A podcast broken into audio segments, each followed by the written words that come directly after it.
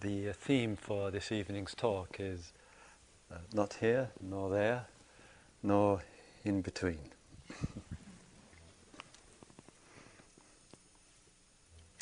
uh, uh, just before uh, uh, coming uh, into the hall, just, was walking down to the kitchen there and back, and I found myself just reflecting uh, a little bit on uh, Mother India and a conversation that uh, took place today at uh, lunchtime with regard uh, to uh, India.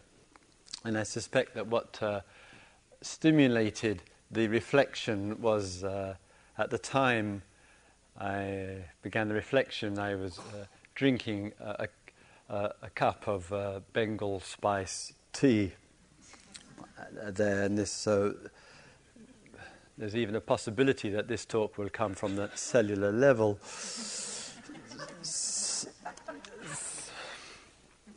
So, we, uh, and I were speaking with uh, a few people uh, uh at the staff at the kitchen uh, table, and we were referring, in fact, to uh, the retreat which took place last uh, January.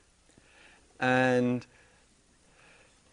in terms of, uh, right there, Jimmy, the uh, visit uh, to uh, in India, if I just take a little uh, moment or two, we have been retreat, leading retreats in Bodh Gaya, the place of the Buddha's enlightenment, for many years.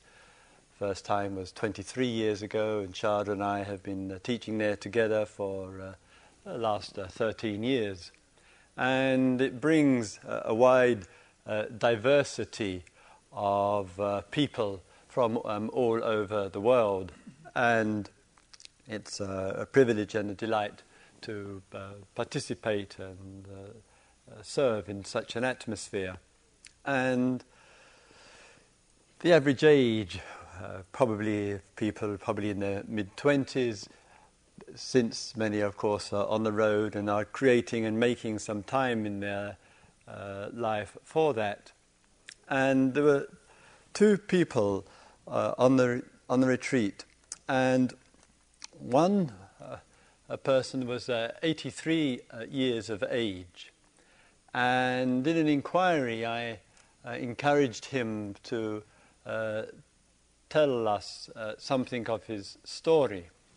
And it uh, turned out that he was born with, if I remember rightly, a German uh, mother and a father from uh, uh, uh, South America, had spent some time in South America, returned to Germany, but um, also spoke Norwegian fluently. And he said in his, uh, during the 1930s, he absolutely hated uh, Nazi Germany and uh, fled it several times to be able to avoid being called up into the army. But he was uh, caught the last time in Turkey and pulled back at the end of the 1930s to uh, Nazi Germany and was put into uniform and then sent to Norway and where he worked for the German occupation army as a translator. And while doing that, he also worked for the Norwegian underground and passing to them as much information as possible to cause as much uh, uh, difficulty um, problems for the occupying army. And I said to him, you know, what was it like doing that? And he said, well, it was extremely difficult because the SS and the Gestapo were looking for the person in the building who was passing on information in the military headquarters in Oslo.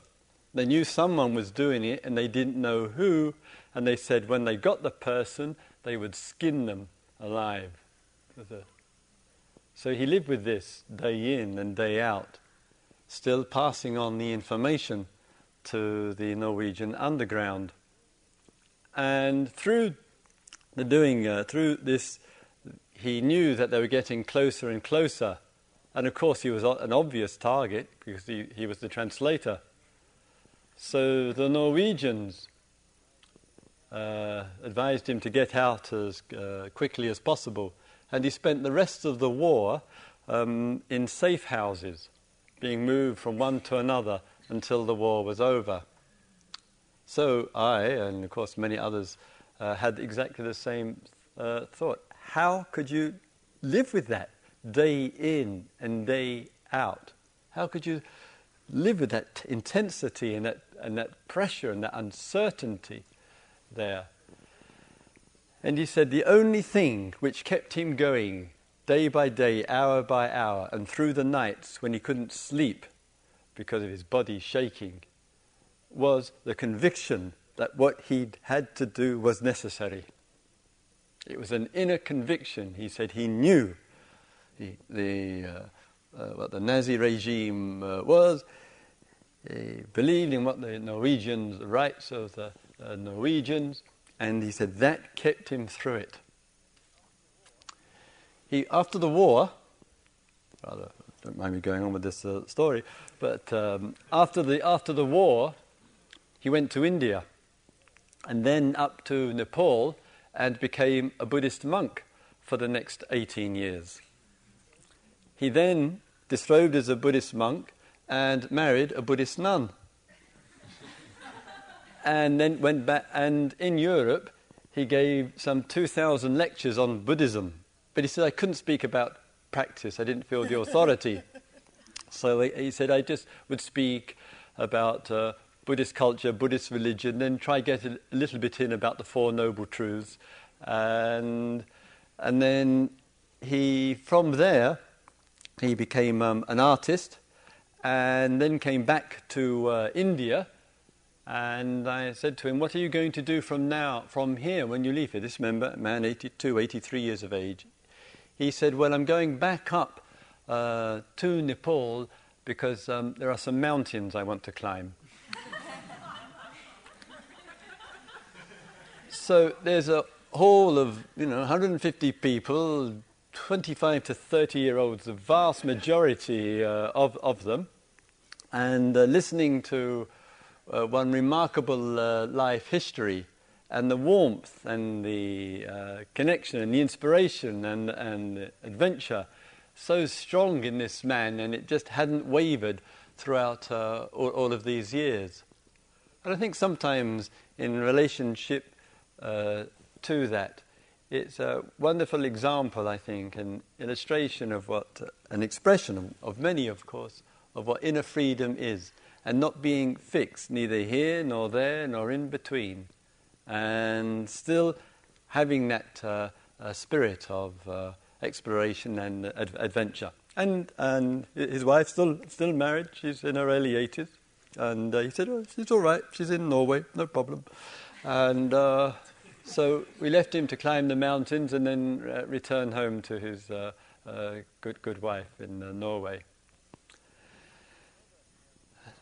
On another uh, inquiry uh, there, different kind of story, but a long one of a man aged 72, and he, ca- and he was blind, totally blind. And I asked him, I said, please come and the, uh, the retreatants, one person per day, uh, giving him support. And he came and uh, sat at the front. And I said, Why did you lose your eyesight? And he said, During the Second World War, he was a 19 year old soldier. And he said, One of your fellow countrymen threw an hand grenade at me. And it bounced in front of me, exploded, and the metal took both eyes completely out. And I haven't seen anything since. And he said that was because I was in Hitler's army. So, of course, many people from neighboring countries of, uh, of the Germany of that era, of course, many uh, Israelis uh, as well, with also a, a very painful uh, history of that period as well. And when he said, and I was in Hitler's army, I just felt there was a kind of upright movement of the body. I wasn't quite sure if they were standing to attention, but at least there was a, uh, there, and a genuine wish to hear what this man had to say. And the essence of what he had to say was that simply he was a 19 year old, and what he was told to do, like the previous per, uh, person, the elderly, other elderly uh, gentleman, was put on your uniform. Here is your rifle. Here is 16 week, six weeks training, was what they got. Go to the front line and kill. That was, that was all and the world of politics and everything else that was going on, he said, we were just told to do this. And that's all. And it wasn't really till later that we really realized what we were doing and, uh, and all that went with it. And therefore, he said, we still, we Germans, still have a lot to live with. We still have a lot to be aware of. We still have a lot of forgiveness to, to make for what was caused. After the war, he became a, a Jungian uh, psychotherapist. And I thought, what courage and spirit to actually leave the, the, the, safety of a Western society with all of its benefits and make a journey to India. And there are no eyes in there. I said, What's it like when you no, no eyes at all? I said, Is it black? He says, No, it's not black. He says, It's all different colours. He said, I wish it was black, but it's in fact all different colours are uh, are going on uh, inside the brain. And he said, rather touchingly, he said, It's rather ironic, and it touched my heart. He said, It's rather ironic that he was a 19 year old. As a 19 year old, it was an Englishman who threw the hand grenade and took my eyes out. And now I am a 72 year old and it's an Englishman who is helping me to see. that, that just took my breath, took my breath. Relate all of this to the uh, uh, events of life in which sometimes in our meditations, in our sittings, in our being here, here together, we, we do know so little about each other we know very little about our background, our history, who we are, and what we've done, and all the, the, the stories and the range and variety of them which make up our life and, and, uh, and express in our personality various ways of, of who we are. And sometimes, naturally and rather importantly, it's extraordinarily helpful and beneficial to know each other and to relate to each other.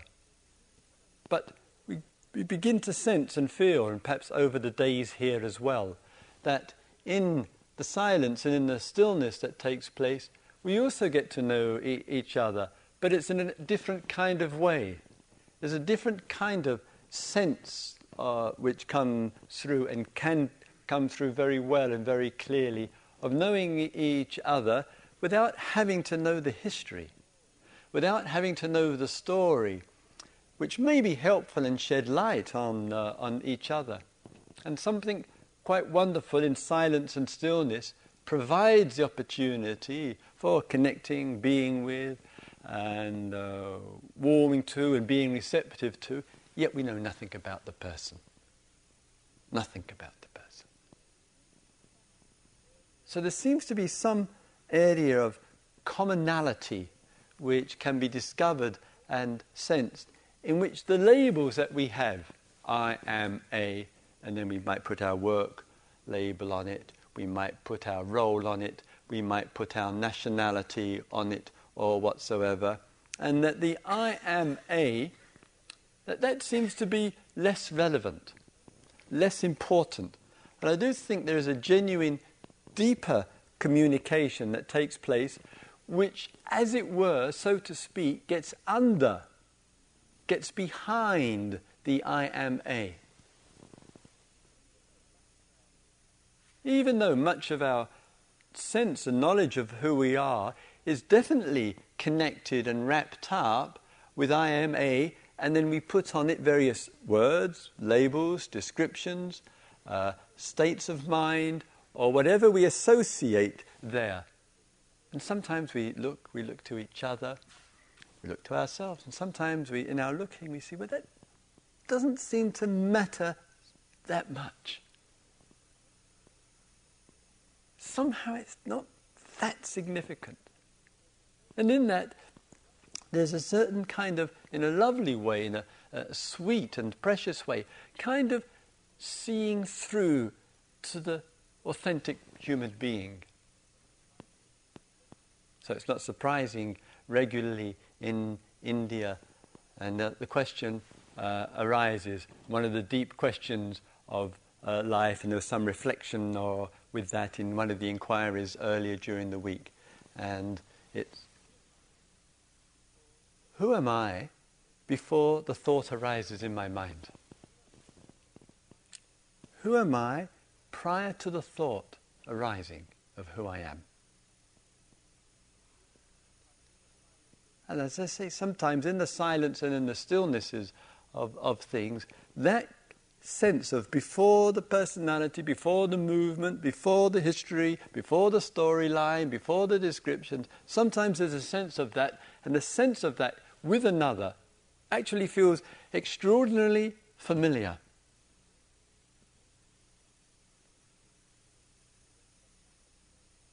And so, when sometimes the saints and the sages have, have said with you know, great conviction and great determination, all that I see in terms of others is none other than myself with a different name and form. All that I see is none other than myself with a different name and form. And sometimes even the name's the same.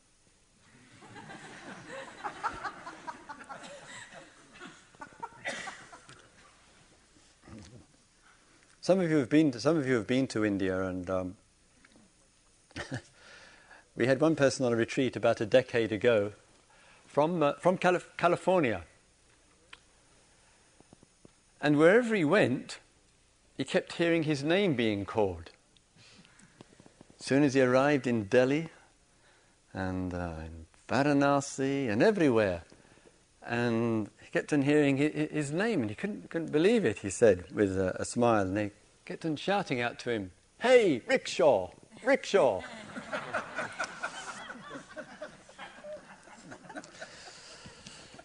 anyway, that's a distraction, anyway.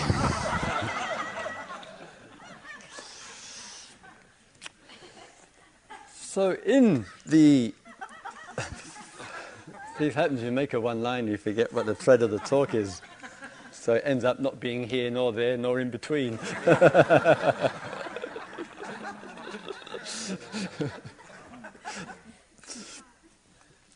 well, I think probably Jack was right. He once said, he once said to me, he said, uh, The beginnings of your talks are very good, and the ends of them are very good, and it's a pity about the middle. And, uh,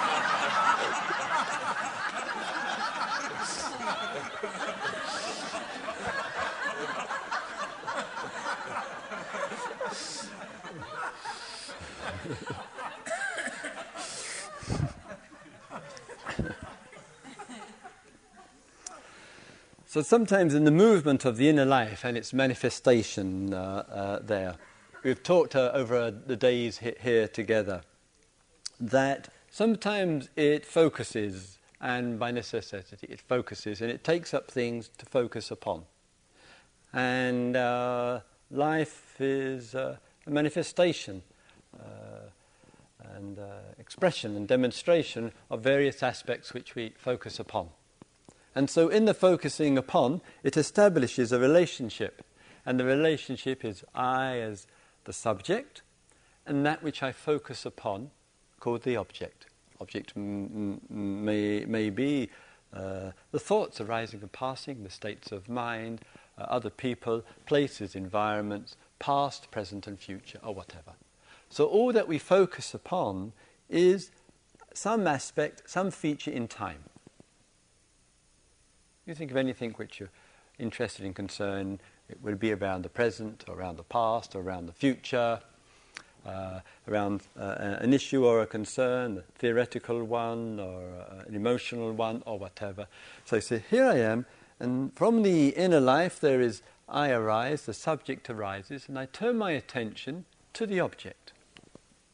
And my life is therefore this ongoing activity of the relationship of the subject to the object. And then I reach the end of the day, and I am naturally glad, relieved, content when this world, which has arisen during the day, called subject and object, me and what's around me, me and what I'm connected with, goes. And if it doesn't go at the end of the day, one gets rather restless and agitated, and, and the thoughts arise why am I still thinking about what went on today or what I have to do tomorrow or uh, something in, in the past? So every single day of our life, there is a genuine and authentic interest in actually seeing the end of self and what it's involved in. And we get rather restless and uptight if we can't see the end of self at the end of the day and what it's involved in.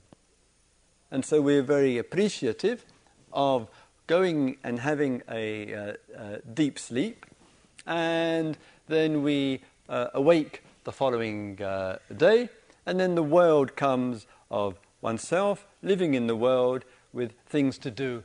And we say, ah, this is life. And so far, my only taste of non duality seems to be in uh, deep sleep. And, um, and uh, the duality of life seems to keep recurring itself uh, again and again. So we, during our days, our time, we've been looking at what is this subject object relationship in which we as the subject affect what we attend to, and that which is the object affects that which is attending to it. And that dynamic has obviously been going on between us in multiple ways, and we get used to the view of it. And so sometimes uh, in that, I'll quote the passage a bit more in a moment or two, it seems sometimes we're focused on the condition of the subject, the experiencer, the, the thinker, the watcher, the observer, the participator, the in, one who is involved. Sometimes we are focusing on that, and sometimes we are focusing on what's relating to it, what's connecting with it. So it seems to be we seem to find ourselves either here with the self, or there things going on in life, or uh, somewhere in between. And sometimes, of course, obviously, not knowing where the hell we are, and going um, backwards and forwards with far more effectiveness than those yo yos that the children use. So, this movement, self to object, object on self, and the extraordinary thing is in the movement backwards and forwards uh, between this, that how not random, but how the conditions seem to affect that. So sometimes we seem so completely identified with what we attend to, completely identified uh, with it. And therefore, in terms sometimes of bodily life or whatever, or our states of mind or our conditions, and sometimes it seems that we also can stand back and the self can attend to. And sometimes we are so close to things that we can't see clearly. And the obvious, uh, simple illustration uh, of that is just by putting, you know, what the hell can one see when one's got one's hand so close to one's palm of one hand, so close to the face? There's no space around it, it blocks everything out, and we kind of get stuck in that closeness which is taking place. And so we learn to be steady and still, to be a little bit more aware, have a little bit more space around the extended arm, the palm. Ah, there it is. And we can see it much more clearly in its general and in its detail. Why? There's awareness with some space around the situation to see clearly. And this importance of this through each and every one of the meditations, we've been reminding ourselves. Yet, in that, whether sometimes here or there or in between, sometimes it's quite appropriate and vital, in fact, to be quite absorbed in that which we attend to. And therefore, it isn't that we have to stand back. And so, for example, in, in creativity, wouldn't be any good standing back uh, there. One is deeply absorbed in the moment of creation, of the creativity. Sometimes when we're writing, sometimes when we're having an intimate conversation, we're, we're working at the desk or whatever. There are plenty of areas in life where it requires not the standing back to be with, but the clear absorption with. And sometimes we feel very absorbed in what we're doing, assuming there's an ethic there, assuming that it's skillful, assuming that it's not causing harm or whatever. So here's a life which we sometimes stand back, therefore, more emphasis on the awareness of object. And sometimes, quite appropriately, being quite absorbed with the uh, object and having uh, an authentic, beneficial sense and feeling. And sometimes you and I know that when we're absorbed in something which we know is beneficial and healthy and wise and skillful, how nourishing it is for the heart and the feelings and the awarenesses to be deeply absorbed. So the Dharma has, uh, and, the, and the teachings have encouraged deep absorption. Said it's extraordinarily beneficial for heart, body, and mind, called the, the jhanas there. And there are more and more people in, in practices who are using the jhanas for anchoring that deeper sense of well being. And a wonderful and marvelous practice it is as well. So he says, so here is am I, here is the object, sometimes wisely absorbed in the object, sometimes identifying and clinging to it with all the uh, fraughtness of pain and suffering as a consequence sometimes stepping back and that awareness uh, of stepping back. But if the stepping back is pulling back, we don't realize we can actually, with mindfulness and with observation, pull back that it actually creates a strain and a kind of alienation. And one is just a kind of aloof observer, a detached observer. And that one of the factors that when that happens, in that kind of detached observer mode, that one of the outcomes of that is that feelings begin to go cold. They there's some loss of some uh, essential inner human warmth. It's a sure sign that it's awareness and it's observation, but a pulling back from connection. And so sometimes we, uh, you know, meet people and they seem to be very strong and very uh, steady and very purposeful and uh, very uh, detached or whatever it might be, but there could be sometimes some discomfort. And discomfort, it seems like that the, the observer, the witness, the experiencer has has a, a detachment from. And in that, something seems to make the feelings more dry or, or cooler or, or whatever, it, whatever it might be. And it's therefore important for us to look at that because that is a concern in uh, insight meditation uh, there. And the thought may arise, but don't some people teach? Doesn't the Buddha teach detachment? Oddly enough, he's never used the word. Not only doesn't is it that he doesn't teach it, it doesn't even appear in the text. Someone says, "Well, how on earth?" You know, people think of um, uh, Buddhism.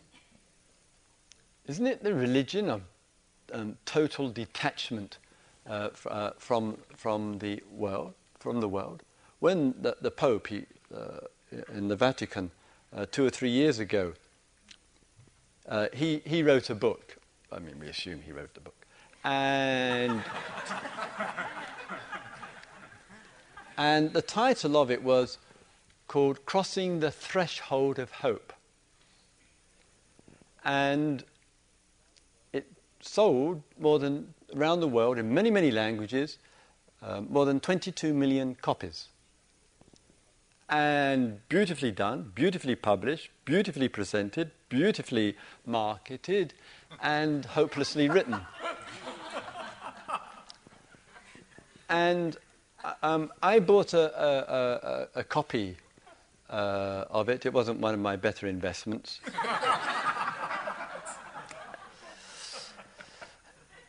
and the statement of the Pope on the teachings of the Buddha is, uh, that the, the final aim of Buddhist practice is to reach the state of total indifference.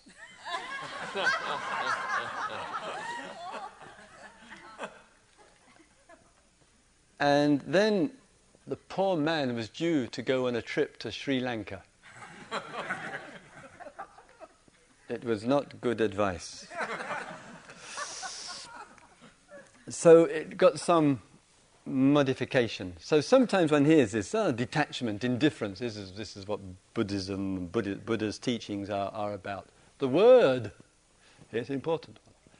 The word is viraga, V I R A G A. Raga means nothing to do with lovely Indian music. Raga is lusting after. Lusting after whatever it is Uh, that people lust after. Viraga is ending of lusting after.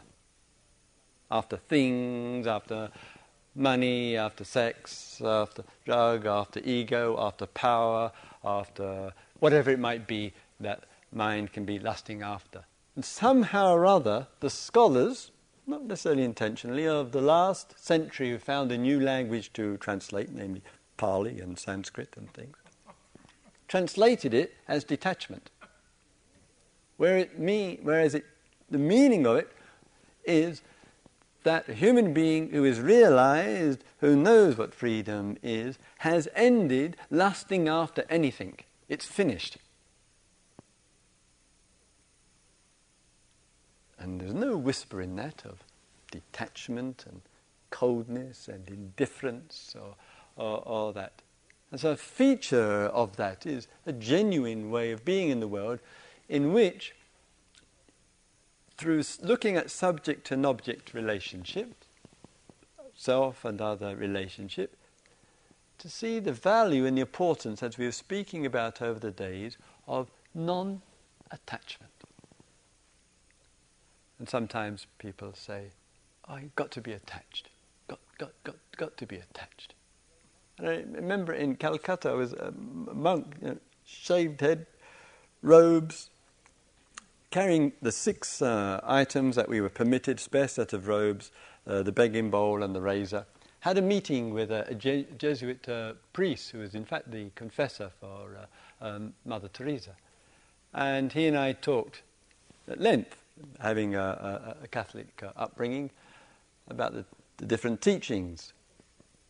And the only abiding memory which I have as I, as I uh, left his room in the, the center of Calcutta was him shouting down the stairs to me as the kind of last, whatever, triumphant statement.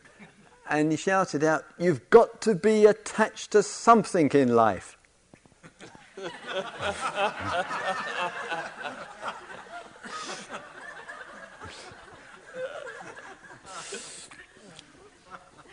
and uh, well, uh,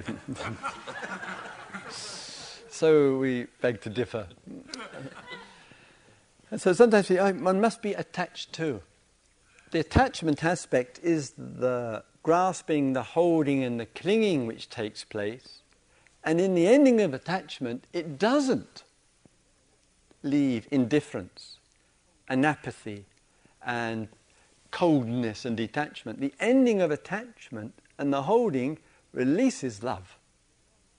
It's the non attachment and the non holding to events of past, present, and future which releases connectedness, which releases an understanding of what it means to be in this world and that we're all in it together. But when we're attached and we're holding on to whatever it might be, self or other, it, sometimes the attachment is so strong that nothing else can get in. We can't see, we can't hear, we can't feel, we can't connect, we can't realize, we can't understand, we, we, we can't uh, acknowledge.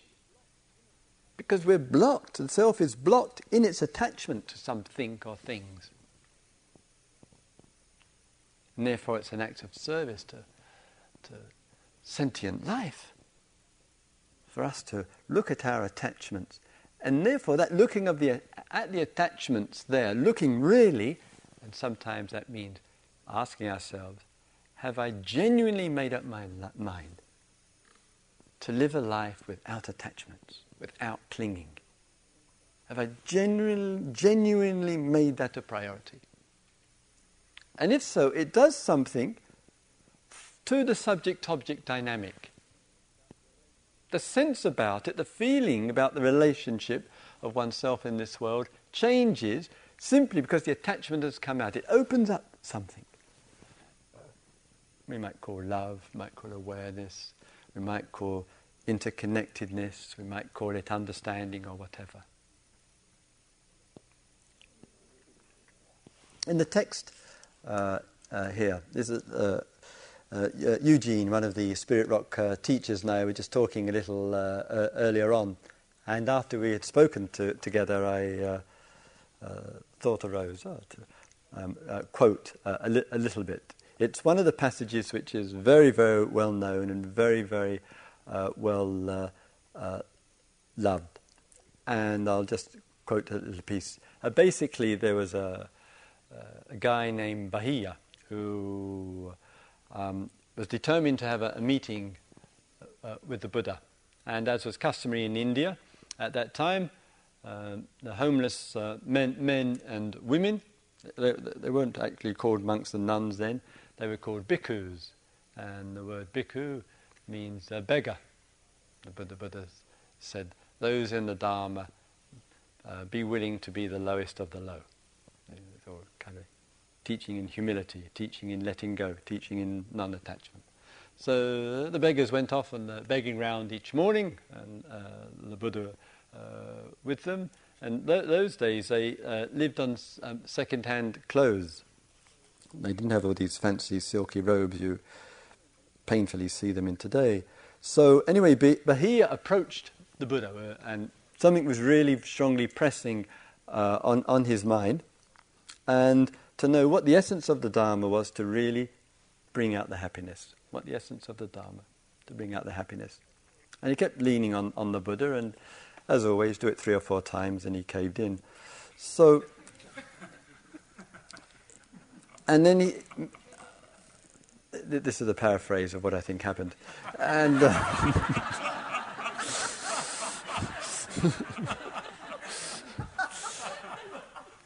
So he said to Bahiya, You should train yourself. It's a wonderful message and teaching for one and all. You should train yourself, he says. In the seeing, there is simply the seeing. In the seen, there is what is seen. Not investing in it, not putting overlays on it. In the seen, there is just the seen. In the heard, there is just the heard. In the cognized, which is his sh- short form for saying in what is smelt, in what is tasted, and in what is touched, there is just what is smelt, what is tasted, and what is touched. There is just that. In this way, train yourself. In this seen, there's just a seen. In the heard, there's just a heard. Or could say in the seeing there's just the seeing, in the hearing there's just the hearing, in the smelling there's just the smelling. Train yourself this way to see that clearly. And then he says, when you, when you understand this, you will not be with that. You will not be in that. So sometimes when we forget that in the seeing there's just a seeing, we get lost in it. We get caught up in it. We get pulled into it. We've all re- reported and spoken about this. and similarly with the other senses there. He said, You will not be with that. You are not with that. When you are not in that, you will not be here, caught up in it, in the situation. You will not be lost in that, nor in between the two. Sometimes we listen and say, what the heck's he going on about? Because he says at the very end, this extraordinary statement this is the end of suffering. What's the sense? What's the, what's the intimation? What's the, the, the, the whisper for each one of us? If one looks at any level of suffering, of dukkha, of any level of it, it will either be upon the object, around the object, around the self, or the person, the issue, the personal story, or in the movement back and forth between one and the other, the suffering arising in that. Shall I or shan't I? Be connected with, be with, not be with. Stay in, stay, get out of. All the sorts of areas of relationships and the vast meaning of it. In work, out of work, in study, out of study, in relationship, out of relationship. So all that movement back and forth or somewhere in between. It's in this, only here, that dukkha, the unsatisfactoriness can arise. You couldn't think, we couldn't think of something outside of it, which either isn't involving the object, the subject, or the movement in between.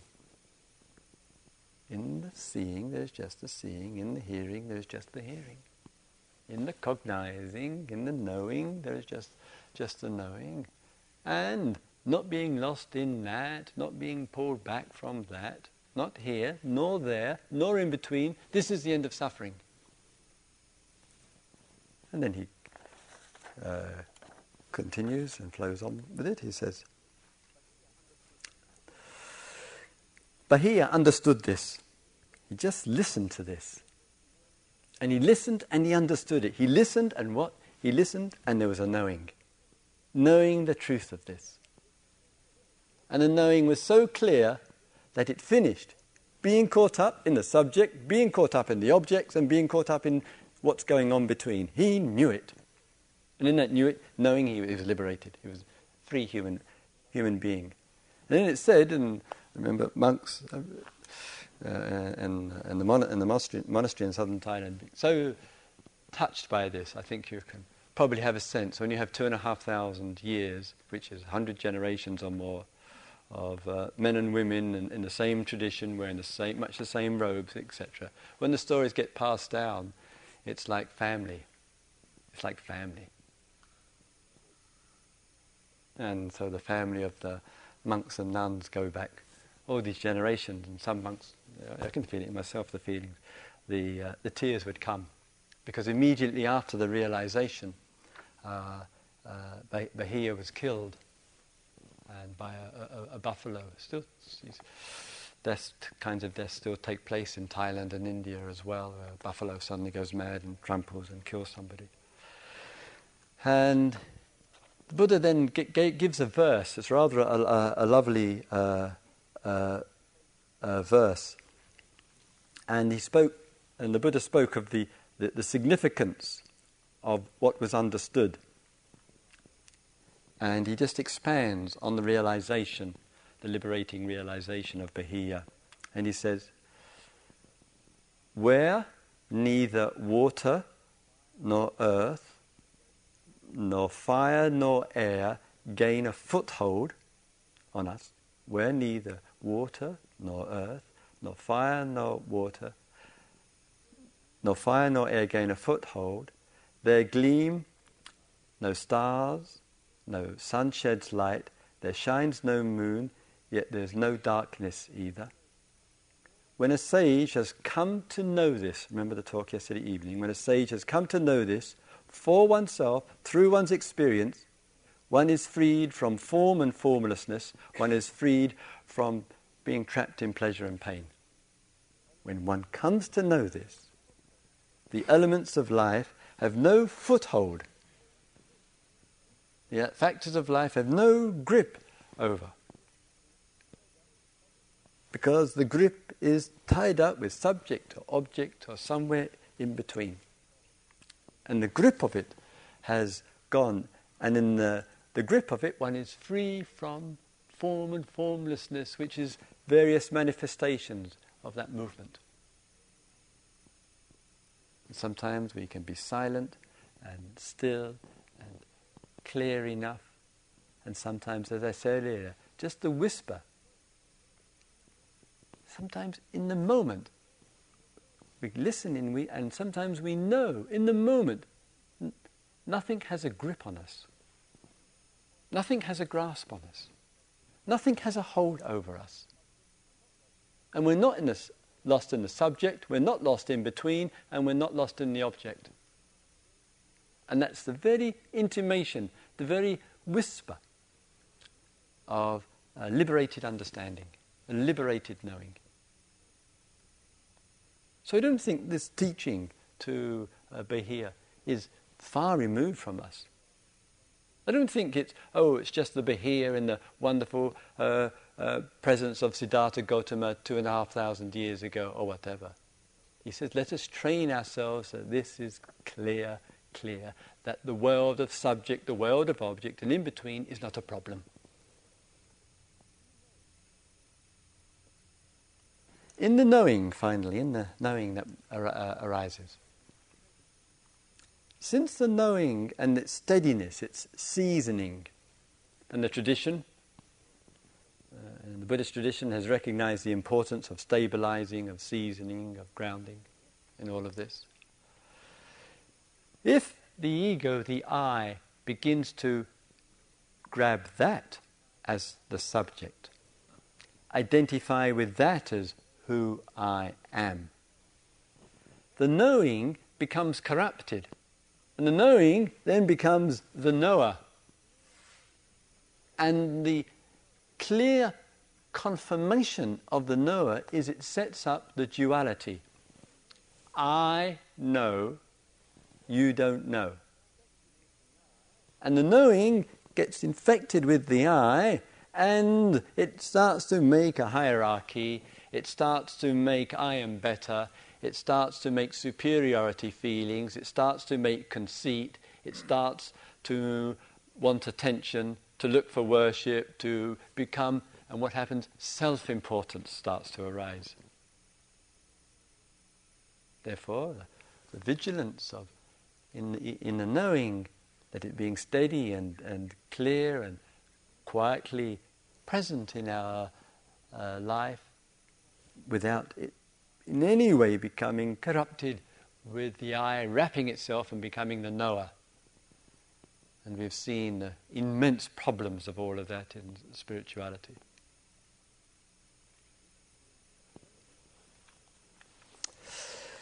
In this, during uh, the days, uh, just to con- um, conclude uh, here with you, in talking to uh, Jimmy today, uh, Jimmy has uh, kindly written um, on a card, and it's an expression of appreciation and gratitude to all of you here.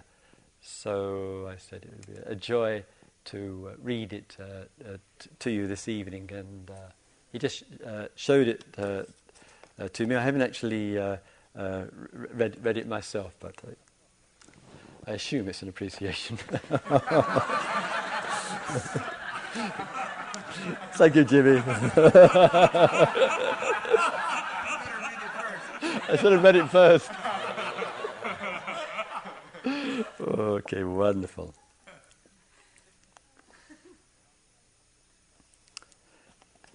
How can I possibly find the words to express this awesome gratitude, this mysterious natural dignity that refreshes my being and, e- and easily is all that is all that is for this one. From the Heart Sutra to here, two and a half thousand years later, my heart has nerves so been touched by this vast and timeless effort of the down to earth this unbelievably kind lineage. From Siddhartha Buddha to you, accept through, please accept these words on this card. Um, I want to especially, specifically acknowledge Christopher, Shada, Andrew, uh, the staff, uh, the cooks. I tasted love in the food. Uh, my dear friend for life, Lisa McCool, and the Sangha here during this retreat. I've never felt more supported and revitalized by any Sangha. I do not just say this. I truly mean it from the innermost regions of my heart. And people, I won't mention all of the names, they know who you are. And every morning they have driven me to get my medicine so I would be able to do the retreat. Um, ice packs, food, people helping to guide me without ever having to ask. In truly what has times been my darkest hour, the light of your love and endless compassion has shown, has shown me without doubt. There truly is a light at the end of the tunnel. And as Jimmy said earlier, he said, there truly is a light at the end of the tunnel, and I know there's not a train coming through it.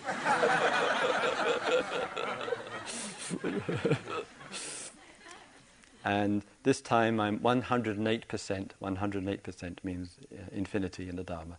And this time I'm 108% sure it is not an oncoming train. It is truly uh, you, Siddhartha, with mysteriously illuminating touch of wisdom and compassion and love. It's the Dharma uh, of the Dharma. And to all of you and all of the two and a half thousand years, my thanks and gratitude. Really, thank you, Jimmy. Just beautiful, just magnificent. Absolutely.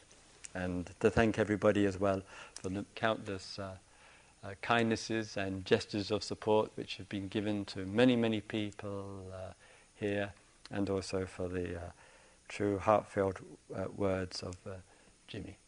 It's, really, it's, a privilege to bring our first retreat for us Uh, at uh, Spirit Rock to a close on this particular point. May all beings live with love. May all beings live with compassion. May all beings live a truly knowing life. Let's have a quiet minute or two together, shall we please?